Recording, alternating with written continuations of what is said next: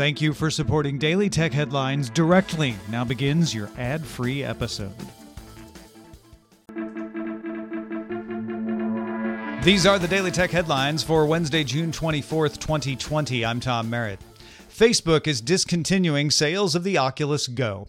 The Oculus Store will stop accepting Go apps or updates after December 4th and stop adding Oculus Go apps December 18th.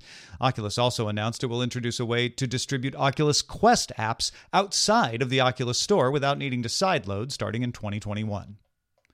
Protocol sources say Amazon is, quote, actively pursuing deals to license live linear TV programming. Job listings indicate Amazon may add live programming to its Prime Video service. One job listing mentions concerts, political debates, and news, in addition to existing streams of live sports. Other listings mention live TV broadcasters and cable networks as potential partners. Another listing says, quote, we are building next gen linear catalog systems to provide best in class linear TV experience to Prime Video customers. Microsoft released a public preview of its Defender antivirus software for Android to commercial customers. Microsoft Defender ATP for Android will show up in a company's dashboard with the option to deploy it to employee devices. Defender for Android can also scan for malicious apps on the phone, detect and block malicious websites, and infected phones can be blocked from accessing company resources until fixed. Microsoft Defender ATP for Linux also exited preview today and entered general availability. Adobe announced Flash Player support will end December 31st. Users should uninstall Flash Player software on their devices before the end of the year. The new head of the U.S. Agency for Global Media, Michael Pack, fired the CEO, president, and board of the Open Technology Fund, or OTF. The OTF has supported the development of prominent encryption projects like Tor, Signal, Tails OS Qubes, and more to circumvent surveillance and censorship in order to help democracy activists in repressive regimes. Recently, the OTF has been lobbied to limit its funding only to projects affecting China and also promoting closed source projects. Before she was fired, CEO Libby Liu had announced her intention to resign over these concerns.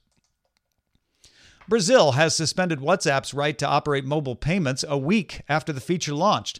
MasterCard and Visa, which are used by WhatsApp to handle payments, have been asked to suspend money transfers on WhatsApp. Brazil's central bank suggests it did not get to analyze the WhatsApp system prior to launch.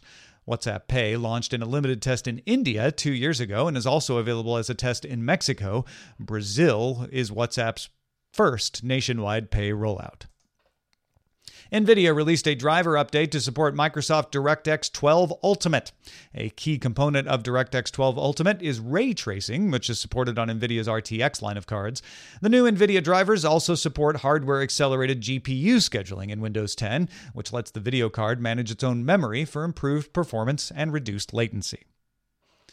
Politico sources say the U.S. Department of Justice and several state attorneys general have spoken to several companies unhappy with how Apple controls its App Store. The sources say these conversations are a sign the U.S. is gathering information needed to start an antitrust investigation. The EU announced two antitrust investigations into Apple on June 16th, one into the App Store and the other into mobile payments. Three U.S. senators introduced a bill that would require tech companies to comply with lawful access to encrypted information, even if end to end encrypted. End to end encryption, like that used in WhatsApp, makes it impossible for anyone but a user to access data without somehow cracking encryption. While not mandating how this is accomplished, the bill would require companies to comply with warrants that request user data no matter how it was encrypted. The bill also would create a competition to offer a prize for anyone who develops a way to access encrypted data while maintaining privacy and security. The ACLU of Michigan lodged a complaint in Detroit Wednesday, alleging that a black man spent 30 hours in custody without being charged after facial recognition software mistakenly matched him with a shoplifting suspect. The match was made from Michigan State Police's Digital Image Analysis section, which uses software from Rank 1 Computing. Michigan Police and Rank 1 guidelines both say arrests should not be made on the basis of facial recognition. GM launched an OnStar app in Canada and the United States for Android and iOS called Guardian. If you have an active OnStar plan, as many as eight people can use safety features whether or not they're in a car. This includes emergency advisors, location sharing, and roadside assistance. Mobile crash response can also detect a collision using a phone's motion sensing, and in Android, automatically connect you to OnStar. Finally, Olympus announced it will sell its camera business to Japan Industrial Partners, or JIP.